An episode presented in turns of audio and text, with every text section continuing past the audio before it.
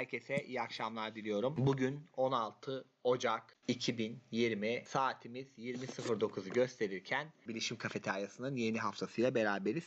Geçtiğimiz iki hafta e, Hande Sart konuğumuzdu biliyorsunuz ve Hande Hanım'la özellikle internetten nasıl arama yapılır, kaynak nasıl bulunur konuştuk.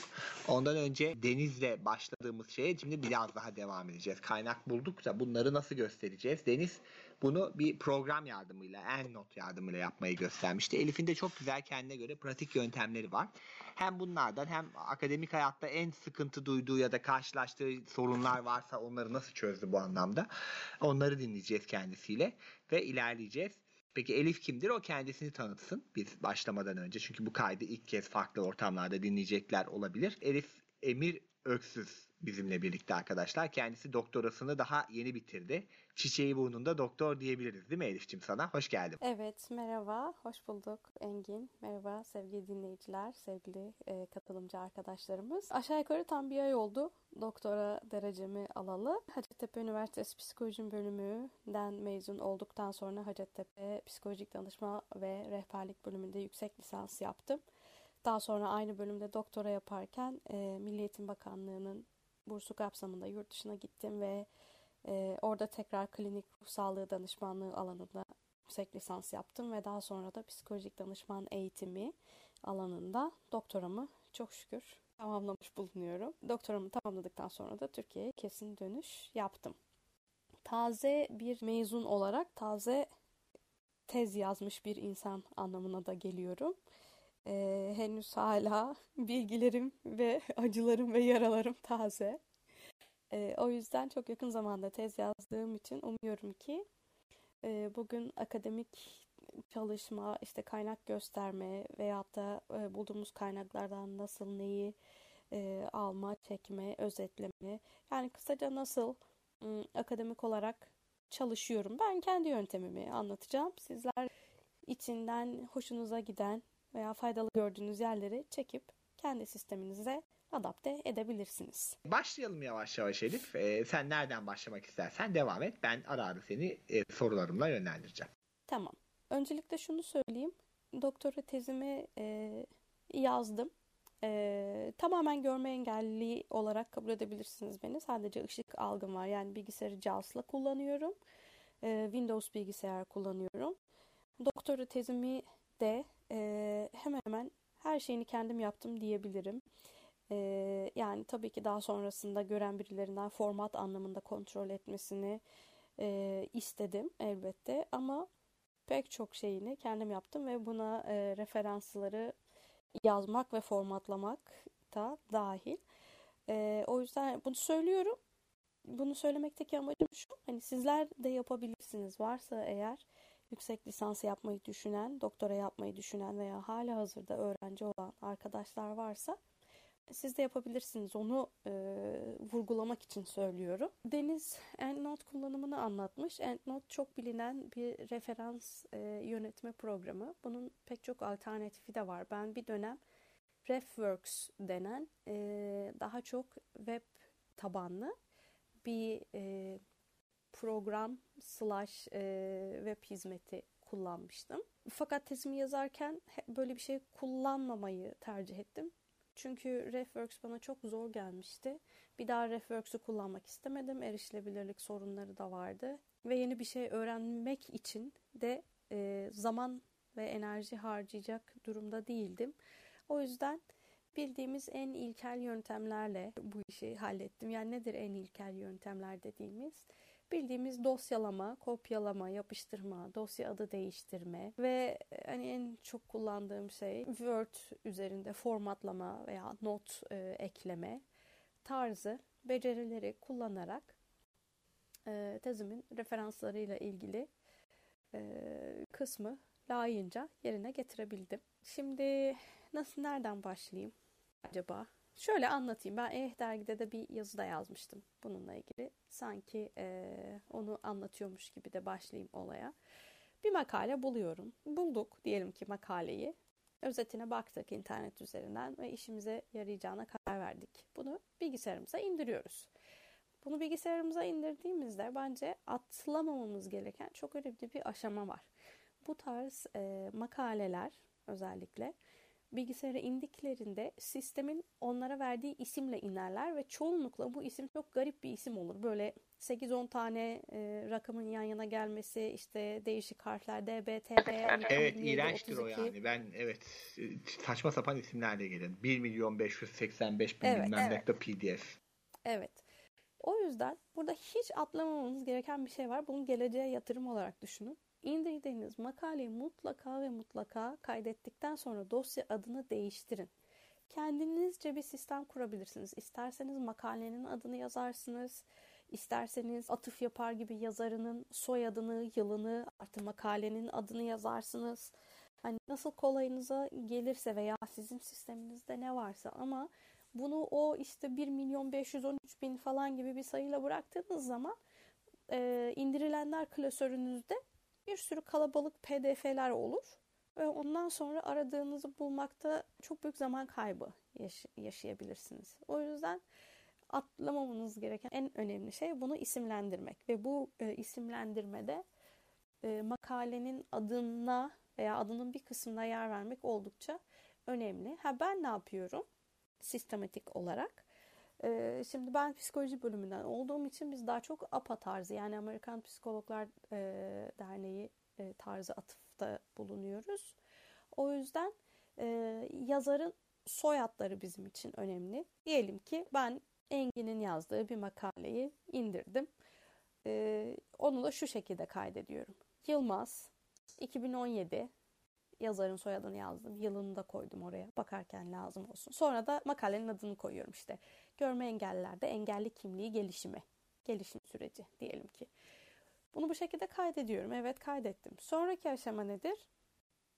Her zaman PDF erişilebilir dahi olsa ben bunu Word'e çeviriyorum. Bu da benim e, bu tez yazma sürecinde edindiğim yeni alışkanlıklardan biri. Dediğim gibi bu benim kendi yöntemim. Siz e, başka türlü de rahat edebilirsiniz. Ama neden bunu böyle yaptığımı da açıklayacağım. Önce çeviriyorum Word belgesine. FileReader kullanıyorum ben. Çevirdikten sonra yine kaydedeceğiz tabii ki bunu. Ve bunu kaydederken aynı ismi kullanmanız çok önemli. Ha, isterseniz e, Word kısımlarını belki biraz daha kısaltabilirsiniz ya da tamamen aynı ismi kullanırsınız. İşte dosya uzantılarınız gözüküyor mu, gözükmüyor mu falan hani ona göre bir tercihte bulunabilirsiniz. Ama hangi Word belgesinin hangi PDF'ye ait olduğunu hiç düşünmeden bir bakışta anlayabilmek çok önemli. Kaydettik Word belgesine. E, ismini de verdik. Tamam çok güzel oldu. Sonra bir başka geleceğe yatırım noktası benim için. Bu makaleyi çok büyük ihtimalle Google Scholar'dan bulmuş olabilirim. Nereden bulduğumun da çok önemi yok. Ama bunun bir şekilde atıf yapılma formatını yani kaynakçasını buluyorum. Eksiği varsa o anda tamamlıyorum. Çünkü mesela Google Scholar'da site yani atıf yap e, dediğiniz zaman size her zaman doğru vermeyebilir ya da tam kaynakçayı vermeyebilir. Mesela makale taradığınız zaman, atıf yaptığınız zaman o e, onlarda özellikle sayfa numaraları eksik gelmiş olabiliyor. Tamam bakıyorum, buluyorum kaynakçayı. Eksikleri varsa tamamlıyorum ve ne yapıyorum bunu? Bu e, dönüştürdüğüm Word belgesinin en başına, en tepesine bu makalenin kaynakçasının tam ve doğru halini yapıştırıyorum. Ondan sonra bir de kontrol enter yapıyorum. Makalede aya bir sonraki sayfadan başlıyor. Tamam harika tertemiz. Sonra eğer bu makaleyi kullandıysam diyelim ki bunu böyle kaydettim kapattım. Aradan 6 ay geçti. Sonra bu makaleyi diyelim ki e, kullanıyorum. Ne yapıyorum? Bunun kaynakçası hemen var. Tekrar benim Google Scholar'a gidip bunu işte makale adını kopyalayıp yapıştırıp eksiklerini tamamlamam ve defalarca hiç gerek yok. Gidiyorum dosyanın başına. Oradan alıyorum. Hop en sondaki e, referanslar kaynakça kısmına ekliyorum. Bu kısım bu kadar basit. Peki Word belgesine neden çevirdik eğer bizim PDF'miz erişilebilir ise? Word belgesine çevirmemin aslında en büyük sebebi üzerinde istediğim gibi not alma, oynama, e, işaret koyma tarzı şeyler yapabiliyor olmam. Gören bir insan da bir makaleyi indirdiği zaman okurken ya çıktısını alır ya da PDF üzerinde işte altını çizer, notlar alır, renkli kalemler kullanır, işte yıldızlar koyar, bir şeyler yazar. E biz niye o zaman dümdüz okuyalım?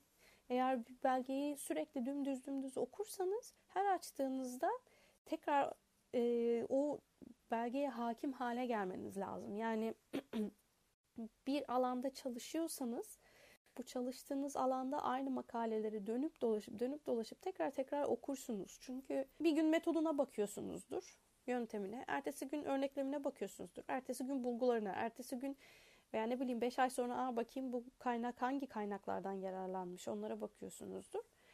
Ee, okurken okurken ben de Word'ün e, not alma ya da not ekleme ya da açıklama ekleme sanırım Türkçe'de e, özelliğini çok sık kullanıyorum. Alt kontrol M kısa yoluyla not ekliyorum. Not eklediğim en standart e, yerler bir kere makalelerin e, nasıl diyeyim en ayırt edici bölümlerinin başlarına. Yani diyelim ki okudum okudum yönteme geldim. Hemen oraya çat bir not ekliyorum, yöntem yazıyorum. Çünkü ben bu makaleyi 6 ay sonra tekrar açtığımda kontrol Z yapıp quick key'i aktif edip ondan sonra hemen N tuşuna basarak bütün notlar arasında zıplaya zıplaya gezebilirim. Bir daha yöntemi bulmak için öyle e, işte aşağı doğru kaydır kaydır kaydır oku oku öyle şeylere hiç gerek kalmıyor. Yöntem, bulgular, örneklem, tartışma bu tarz ana bölümlerini makalenin bir kere işaretliyorum. Onun dışında nelere not alıyorum? Her şey olabilir. Okurken ne yazmak istiyorsanız. Mesela işte bu kaynak güzel, bunu bulmalıyım. Hani orada diyelim ki sizin okuduğunuz yazar bir yere atıf yapmış. Ya da mesela işte e, ne bileyim, aa benim araştırmama ters bir bulgu. Ya da ne bileyim, aa işte şunu şunu desteklemek için kullanabilirim. Veya işte ne bileyim kendi araştırmamın tartışma bölümünde kullanabilirim.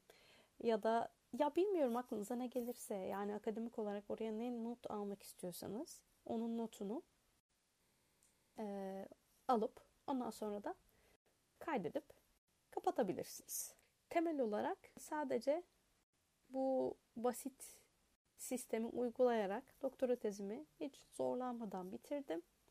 Ve e, referansları yazarken de yani öyle çok da zorlandığımı söyleyemem. Çünkü e, yazarken hemen kullandığım şeye gidip sondaki referans listesine eklediğim için e, o yüzden hani çok fazla bir karışıklık da çıkmadı. Sadece sonda birazcık e, şeklini, şemalini düzenlemek ve hani tekrar tekrar kontrol etmek gerekiyor. Hani e, mesela içeriden bazı şeyleri siliyorsunuz. Sildiğiniz zaman orada kullandığınız bir kaynak referans listesinden de çıkarılması gerekiyor falan vesaire. Öyle şeyleri kontrol etmek gerekiyor. EndNote veya RefWorks kullansanız buna gerek kalmaz. O sizin için otomatik yapıyor. Ama böyle şeyler paralı. Eğer e, okulunuz sizin için sağlamıyorsa bunu kullanmanız mümkün olmayabilir ya da buna erişiminiz olmayabilir ya da benim gibi öğrenmeye vaktiniz olmayabilir. O yüzden hani bildiğiniz en basit yöntemlerle kes kopyala yapıştır, not ekle, not çıkar işte e, gibi yöntemlerle bunu yapmanız mümkün. Bir başka önemli şey de bu indirdiğiniz e, ve kullandığınız makaleleri güzel bir şekilde arşivlemeniz. Yani bir kütüphane oluşturmanız kendinize. Yani benim makalelerim diye bir dosyam vardır mesela. içini açarım. İşte e, orada alt klasörler vardır. Ne bileyim işte engellilik, engelliğin içinde engellilik ve kadın, işte e, çok kültürlü psikolojik danışma ve engellilik, psikolojik danışma ve engellilik vesaire gibi. E, sonra bulduğum makaleleri de işte bu tarz dosyaların altına koyuyorum. Bu kadar detaya inmek zorunda değilsiniz ama en azından bütün hepsini e, bir arada tutun ki tekrar tekrar uğraşmayın. Şimdi bu üzerine not aldığım e, makaleler şu an benim için o kadar kıymetli ki yani bir şey lazım olduğunu hemen açıyorum bakıyorum. Her ne yazmışım? Şunu yazmışım burasını okumuşum bunu bulmuşum. Hani tekrar tekrar aynı şeyi baştan sona ince ince okumama gerek kalmıyor artık. Hani ne lazımsa zaten onu ben daha önceden işaretlemişim. Çok büyük bir e, zamandan tasarruf ve okuduğunuz şeylere çok daha hakim oluyorsunuz. Yani bende öyle bir etkisi oldu. Hani sadece düz okuyup okuyup geçmek gibi değil. Ee, konuya, okuduğum materyale çok daha hakim, çok daha vakıf e, hissetmeye başladım kendimi. Evet Engin, bu aşamada herhangi bir soru veya benim, neden bahsetmemi istersin başka? Ne e, gibi şeyler aklınıza takıldı veya açıklayıcı konuşabildim mi? Beni e, birazcık yönlendirirseniz ona göre devam edeyim. Çok güzel ve önemli bir noktaya değindim bence. Bir onu kısaca toparlarsak gerçekten şey önemli yani burada herhangi bir yazılımınız olmasa bile bu işleri çok rahat yapabilirsiniz ama buradaki bence senin anlattıklarından benim anladığım ve özellikle söylemek istediğim şu galiba bugün işini yarına bırakmamak lazım. Yani o an bulduğunuz anda hemen o makalenin kaynakçasını hemen üzerine yazarsan mesela bu çok sonra hayatını gerçekten çok kolaylaştıracak. Ya bir daha bunun kaynağı neydi, nasıl göstereceğim falan. Ben benim gibi dağınık bir insan olarak mesela ben öyle seferinde bir daha bakan biri olarak gerçekten çok çok faydalı bir e, özellik. Bir de bu açıklama ekleme çok iyi bir fikirmiş. Yani hakikaten oraya hemen kontrol alt M bunu hatırlayalım arkadaşlar. Mesela bir makale okuyorsunuz. Basıp oraya kendinize göre notlayabilirsiniz. Mesela orada önemli bir cümleyi belki alabilirsiniz. Buna bakalım diyebilirsiniz vesaire gibi. Bu da daha sonra o makaleyi tekrar açtığımızda çünkü bu benim çok başıma geliyor. Yani bazen Elif'in dediği şey çok önemli. Dönüp dönüp bakman gerekiyor bazen makalelere. Ee, baktığında ama neredeydi yani? Ben bir şey okumuştum ama neresindeydi? Aramak bayağı bir faydalı oluyor. O yüzden de oralara notlar alıp sonradan ona bakmak e, bence de oldukça yararlı oluyor. Peki şey nasıl yapıyorsun? Mesela makalede bir özet çıkarıyor musun okurken ya da okuduklarının altını böyle açıklamalarla mı çiziyorsun yoksa farklı bir şeyler de yapıyor musun onun için? Çok güzel özetledin. Bu arada evet tam olarak demek istediklerim e, böyleydi. Soruna cevap olarak hayır kullanmadım. Her zaman e, sadece notları kullanıyorum. Önemli yerleri e, işaretlemek için. Çünkü e, basitlik her zaman benim işimi daha çok kolaylaştırıyor. Yani hem notları hem headingleri ondan sonra işte hem mesela altını çizmeleri yani bunların hepsini kullanırsam eğer bir makaleyi tekrar aylar sonra açtığımda bir kere burada neyi kullanmıştım hatırlamam lazım. Mesela notların arasında dediğim gibi N harfine basarak atlayıp gezebiliyorum, görüyorum hızlıca. Ondan sonra diyelim ki bir de ayrıca ben e, başlıkları işaretliyor olsam H harfine basa basa başlıkları, headingleri gezmem gerekecek. E, aynı zamanda altını çiziyor olsam ondan sonra başlıkları da gezdikten sonra işte altını çizdiklerimi veya farklı renkte işaretlediklerimi JAWS'ta bir takım e, ayarlar yaparak okumam gerekecek. O yüzden tek bir şey kullanıyorum. Ee, ve notlar her ihtiyacıma cevap veriyor. Yani sadece mesela başlık işaretlesem, heading yapsam bu sefer önemli yerleri o şekilde işaretleyemem. Ee, ve notları okumak çok pratik. Hani JAWS'ta altını çizdiklerimizi veya rengini değiştirdiklerimizi de okuyabiliriz ama o bir tık daha meşakkatli bir süreç. Yani en basit olan şey, e, en kolay olan şey artık hafızama hiç güvenmiyorum. O yüzden e, bir belgeyi açtığım zaman ha ben bunda ne kullanmıştım, ben bunda heading de kullanmıştım, e, işte başlıkları da işaretlemiştim diye düşünmek veya düşünmek zorunda kalmak istemiyorum. O yüzden sadece tek bir şey kullanıyorum. Hani açtığım zaman da biliyorum ki notlara baktığım zaman N harfiyle gittiğim zaman e, aradığım bütün şeyleri, bütün işaretleri bulacağım. Hiçbir şey kaçırmayacağım. Çok mantıklı. Peki şey soruyor. Kaynaklarda ben en çok Word'den, PDF'den Word'e çeviriyorum dedi ya ben de öyle kullanıyorum. Yani Word'de yazıyı ya buna aktif okuma diyoruz arkadaşlar. Yani öyle hani a, a, takın kulağınıza. Hani o yüzden ben hala e, bir makale okuyacaksam onu hani böyle bir, iPhone'la falan dinlemek yerine bilgisayarda okumak sanki daha doğru geliyor. En azından not alınca unutuyorsun sonra orada neresine alıntı yapsam diye. Yani en azından sen nasılsın o konuda bilmiyorum ama ben hala bilgisayar üzerinden okumayı da iPhone'da da var bunların not alma teknikleri falan ama çok pratik değil yani çok hızlı bir şekilde yapabileceğin şekilde değil. Öyle bir boyutu var. Ben şey merak ettim. Bu özellikle Word'e çevirdiğimizde bu sayfa numaraları çok kayıyor ya. Hani bazen bir alıntı yapman gerekir. Sayfa numarası da vermen gerekiyor. Bununla ilgili bir çözüm ya da bir şey düşünüyor musun? Bununla ilgili ne yapıyorsun öyle zamanlarda? Sanırım Final Reader'ın versiyonuyla alakalı çevirdiğiniz zaman bazen sayfa numaralarını koruyor. Yani işte mesela o makale 153'ten 168'e kadar gidiyorsa e, o sayfa numaralarını o şekilde veriyor. Ha şuna dikkat etmeniz lazım. Dedim ya ben mesela başa kaynağı koyuyorum. Ondan sonra bir kontrol enter yapıyorum. Yeni sayfadan başlıyor. Onu bir e, eğer o şekilde yaptıysanız aklınızda tutmanız lazım. Çünkü eğer direkt alıntı yapıp sayfa numarası verecekseniz e, bir eksiğini vermek durumundasınız. Eğer ki bunu otomatik olarak algılamadıysa ne yapıyorum? Bakıyorum kaynakçadan. makale mesela kaçla kaç arasındaymış? İşte 153-168 arasında. E, elimdeki Word dokümanı da tahminen 15 sayfaysa hani ona göre bakıp bazen saydığım oluyor. Ama direkt alıntı zaten sürekli yaptığım bir şey değil. Yani çok da hoş karşılanan bir şey de değil direkt alıntı. E, ama illa da yapacaksam e, bu tarz şeylere dikkat ediyorum. Bu arada Elif'in söylediği önemli arkadaşlar. Bu bilişim kafeteryası ama hani buna da bakıyoruz. Akademikte doğru söylüyor Elif. Evet zaman zaman yapmanız gerekir. Yani adi, sayfa numarası APA şeyinde sadece doğrudan o cümlenin aynen alıyorsan yapman gereken bir şeyde. Aynen orada yazılanı alıyorsan ki genellikle böyle yapmayız biz. Paraphrase dediğimiz yani onu sen kendi cümlelerinle anlatmalısın. Yani orada ne anlattığını ama böyle yapılması da çok ta- yapılsa bile çok fazla yapılması doğru görülmez. Yani süre, sürekli makalede bir yerlerden tabii bizim Türk milleti copy paste yapmaya alıştığı için çoğunu alıntı yapıyor ama aslında o hiç doğru olarak kabul edilmez. Hani buradan e, o bilgiyi de verelim. Ya onu daha çok eğer bir tanım veya hani direkt söylenmiş e, bir şey hani birinin bir konudaki görüşü benzetmesi hani o tarz bir şey alıyorsanız kullanılır daha çok tırnak içinde e, verilir. Sayfa numarası da verilir. Mesela işte Engin Yılmaz bilişim kafeteryasını şöyle tanımlıyor deyip. Yani onun kelimelerini kullanabilirsiniz direkt olarak. E, ama onun dışında Engin'in de dediği gibi e, mesela 20 sayfalık bir makale yazdınız. Muhtemelen eğer 3'ten fazla falan böyle direkt alıntı yaparsanız içinde muhtemelen okuyan kişinin gözüne batar. E, eğer bu işte danışmanınız falansa size şey der yani bunları biraz kendi cümlelerinle yaz diye bir uyarı alırsınız diye düşünüyorum. Peki Elif kaynakları bu şekilde aldın, koydun. E, en sonunda sonra tabii alfabetik sıraya falan da koyuyorsun. E, bunların formatıyla ilgili e, kullandığın ipuçları var mı? Çünkü biliyorsun işte bir, bir, bir ya, maka, nasıldı ya APA'da?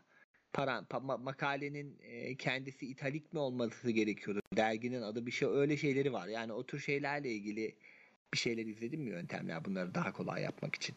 Tabii ki. Ee, ha şimdi bir kere alfabetik sıralama dedin. Alfabetik sıralamayla ilgili de e, yine elimizdeki en basit yöntemleri kullanarak ne yaptığımı söyleyeyim.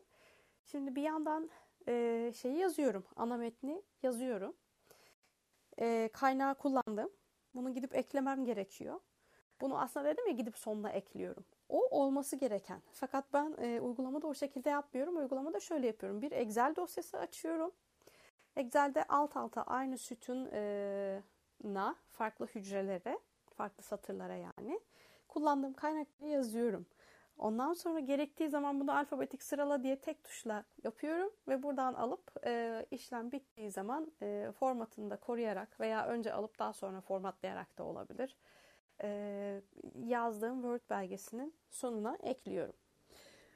Formatlamayla ilgili e, şeylere bakarsak ne derler ona pratik yöntemlere veya izlediğim e, yollara formatlama benim her seferinde çok unuttuğum bir şey. Her seferinde bakma ihtiyacı hissediyorum. Yani buradan sonra virgül müydü, nokta mıydı? Böyle o kadar mini mini, ıdık bıdık şeyler ki unutuyorum. Direkt Google'a yazıyorum.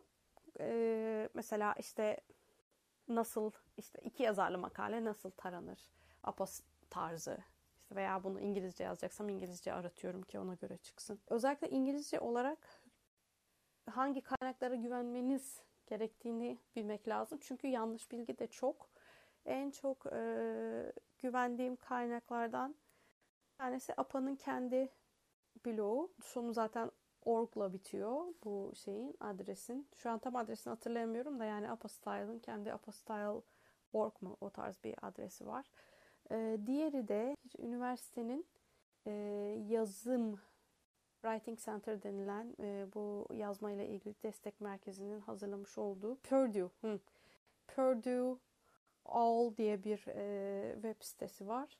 Purdue Üniversitesi, Üniversitesi'nin e, hazırlamış olduğu. Onların rehberleri hem erişilebilir hem de e, oldukça basit ve anlaması kolay.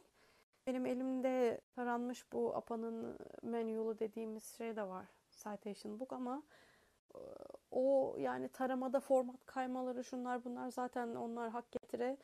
Çok büyük bir kitap 200 küsür sayfa onu hiç açıkçası kullanmıyorum.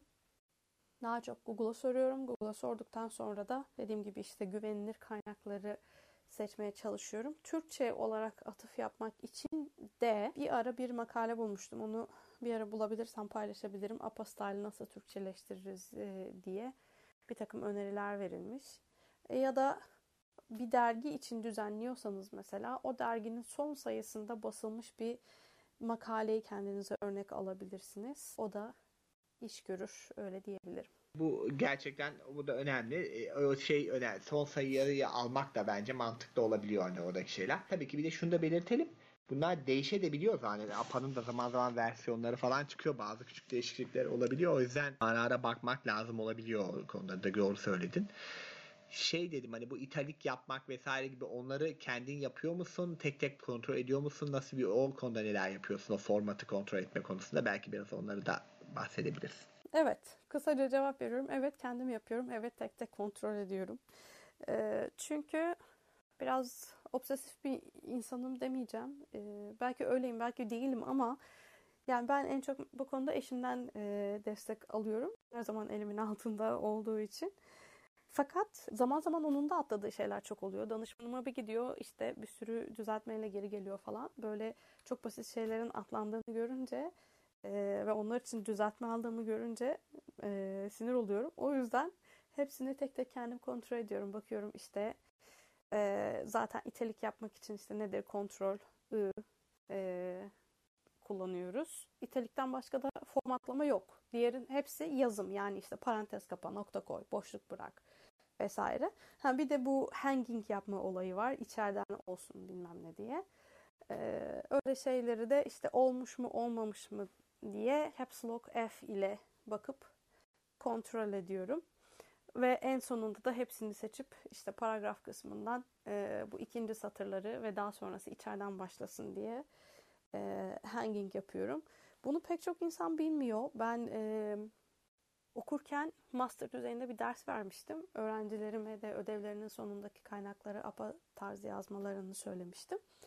Şimdi biz JAWS'la okuduğumuz için e, gören bir gözden biraz daha fazla bilgi alabiliyoruz bazen. Birçok öğrencim tab tuşunu kullanarak işte satır bittiği zaman enter'a basıp ondan sonra tab tuşuna e, basıp e, alt satırları içeriden yazmış. Tabii onlar benim bunu fark edeceğim çok büyük ihtimal düşünmediler. E, nasıl yapıldığını da muhtemelen bilmiyorlardı ve araştırma gereği de duymadılar. Bu ilk bakışta hele ki çıktı alınmış bir şey olsa gören bir insan için gayet normal görünebilir. Fakat bize JAWS bunu tab diye söylüyor, hanging demiyor. Peki ne oluyor? Mesela siz bu makale olsa bu, bunu bir yere gönderseniz, siz diyelim ki 12 puntoyla yazıyorsunuz. Ama bu baskıya girdiği zaman 10 punto olacak mesela veya satır değişecek veya işte kenar boşlukları değişecek. Böyle bir şey olduğu zaman sizin formatınız e, korkunç bir şeye dönüşüyor. Yani siz satır sonunda enter yaptınız. Belki o şöyle oluyor. Gidiyor gidiyor gidiyor satır sonunda sonra işte iki kelime daha yazıyor. Ondan sonra enter var. Ondan sonra tab var. Böyle bir şeye dönüşebiliyor. O yüzden siz siz olun. Sakın sakın sakın tab ve enter tuş, tuşlarını kullanarak bu e, içeriden yazılacak satırları o şekilde yapmayın. Tümünü seçin. Paragraf e, sağ yani application uygulamalara gidip e, paragraf menüsünü bulup e, orada şey var. ilk satır işte özel yok ve asılı şeklinde üç farklı şeyi var ya da İngilizce işte special non hanging. Oradan e, hanging'i seçip yarım inç içeriden e, yapmanız gerekiyor. ikinci ve takip eden satırları. Bu kısmında e, hazır konusu gelmişken belirtelim. Yani önce tüm metni seçiyoruz kontrol ile sonra paragraf menüsünden e, yani önce metni yazıyoruz. Orada hiçbir şey karışmıyoruz. Enter'la ilerliyoruz ama sonra yaptığımızda bu durumda her paragrafın ilk satırını biraz daha içeriden başlatıyor. Galiba doğru mu? Yok bu şey için. Şimdi ana metin için evet. Hani her paragrafın başında bir tab yapmanız lazım. E, ana metinde bunu elle ayarlamanızı öneriyorum. Çünkü başlıklar da paragrafın ilk satırı gibi e, algılanıyor Word tarafından.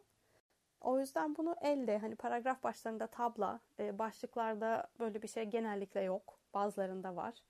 Bunu o şekilde ayarlamak gerekiyor. Benim bahsettiğim kısım referanslar yani kaynaklar kısmı. Şöyle hayal edin. İlk satır normal yazılıyor. ikinci, üçüncü satıra taştığı zaman bir kaynağın bilgisi ikinci, üçüncü satır sanki paragrafa başlıyormuş gibi içeriden yazılması gerekiyor. APA tarzı için konuşuyorum. Hmm, Bu kısmı metnin tamamını seçip e, asılı, Türkçe'de asılı, İngilizce'de hanging olan seçeneği seçmeniz gerekiyor. Paragraf menüsüne gidip. Böylelikle o aşağı satıra taşsa bile o satırda içeriden başlamış oluyor paragrafmış gibi sanki. Mi? Evet, ikinci, üçüncü satırlar böyle oluyor ve şey diyelim ki e, font büyüdü, 12'den 15'e çıktı. Sizin kaynakça bilginiz 3 satırdan 4 satıra çıktı. Dördüncü satırda otomatik olarak içeriden başlamış oluyor mesela. Bir şey yapmanıza gerek olmuyor. Ve yeni bir e, kaynak geldiğinde onun satırı yine içeriden başlamadığı için ayırt edilebiliyor. Yani ilk bakışta Onu- kişiler onu öyle görmüş oluyor Evet, durumda? Onu enter e, yapıp yeni kaynağı yazdığımız için ilk satırları, ilk satır genelde genelde değil her zaman yani genelde diyelim yazarın soyadıyla başlıyor. Böyle baktığınız zaman ilk satırlar işte Yılmaz virgül. Ondan sonra oraları böyle boşluk, onun altları böyle boşluk boşluk gibi oluyor. Bir deneme yapabiliriz. İstersen dene. Bu arada Elif'in dediği diğer konuyla ilgili o şey yaparken arkadaşlar bununla ilgili bir şey atacağım. Aslında e, metnin içinde tamamen elle yapmanıza gerek yok. Başlıkların formatını e, ve body dediğimiz gövdenin formatını bir anda ayarlayabilmenizin bir yöntemi var. E, onu bir iki hafta sonraki derste anlatacağım. Şöyle bir şey var. Yazılmış hazır makrolar var. E, template'ler var. Yani şablonlar var. E, APA style için. APA tarzı için. Metni bunun içine yazdığınız zaman yani başlık yerine başlığı, işte e, ana metin yerine ana metni bunların hepsini e, çok güzel formatladığını görüyorum YouTube'daki videolarda. Fakat bunların nasıl kullanacağını bilmiyorum. Henüz onu araştırmaya vaktim olmadı. Onu e, da bulabilsek hani sadece başlık gövde falan gibi değil e, pek çok şeyi hemen bir anda formatlayabiliyor. Ha, çok mantıklıymış. Sen bir şablon var onun içini dolduruyorsun sen. Aynen öyle. Rodriguez and Walls, 2000. Şimdi burada hazır bir tane e, makale var. En son sayfasına gideceğim ki kaynakları görebilelim. Mesela şurada Wood ve Sherrod's'ın bir kaynağı var. Bakayım kaç satır? Enter Psychiatry, 25. Ren, Siege. 3 tam 3 satırlık bir şey. İlk satırı normal başlıyor.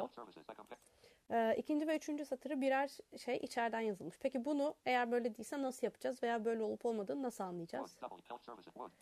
Ee, Caps Lock F'e bastığımız zaman bize söyleyecek. 8.5 points, black on default, Times New Roman, body text 4 style, line spacing, exactly 11 points, paragraph formatting, hanging indent of zero. Paragraph formatting hanging indent of 0.5 inches diyor İngilizce'de. Yani paragraf biçimi eee, asılı Türkçesi böyleydi. İşte yarım inç diye belirtir. Eee, değilse eğer nasıl yapacağız? Hemen gösteriyorum. Westermeyer, Wood, W, D, and misspelled, comma, Wood. Text, co- text column 1, W. Siz eee, te- tek kaynağı değil de bütün kaynaklarınızı seçerek yapabilirsiniz tabii en başta. Şimdi seçtim. Application tuşuna basıyorum ya da sağa tıklıyorum. Paragraph, enter.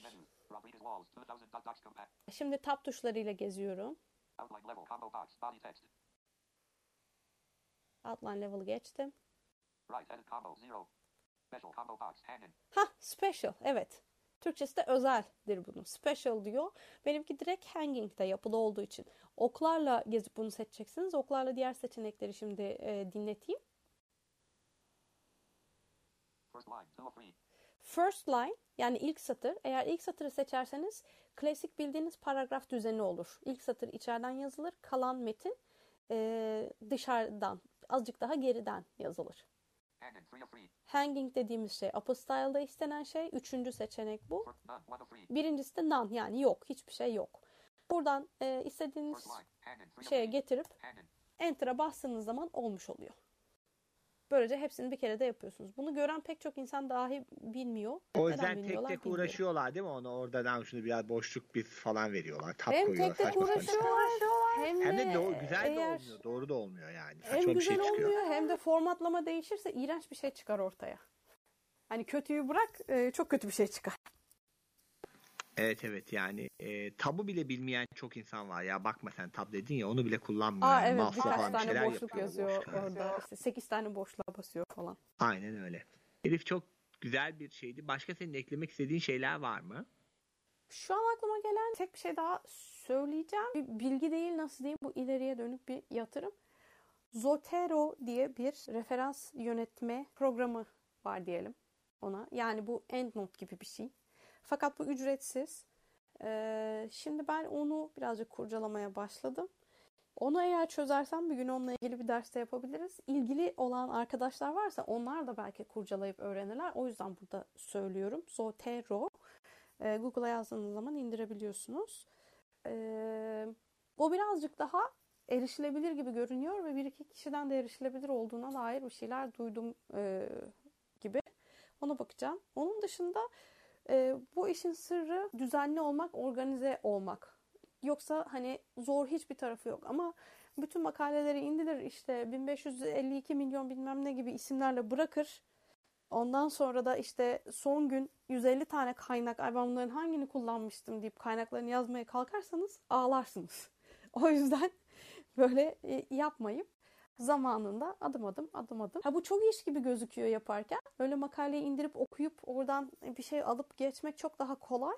Ama dediğim gibi son güne gelir de o durumu düşerseniz siz üzülürsünüz. O yüzden düzenli ve sistemli olmakta fayda var. Sistemli olursanız fazla şey hatırlamanıza gerek kalmaz. Kendi sisteminizi öğrenirsiniz. Zaten sizde otomatikleşir. O yüzden de pıt pıt pıt pıt rahat rahat yaparsınız. Süper.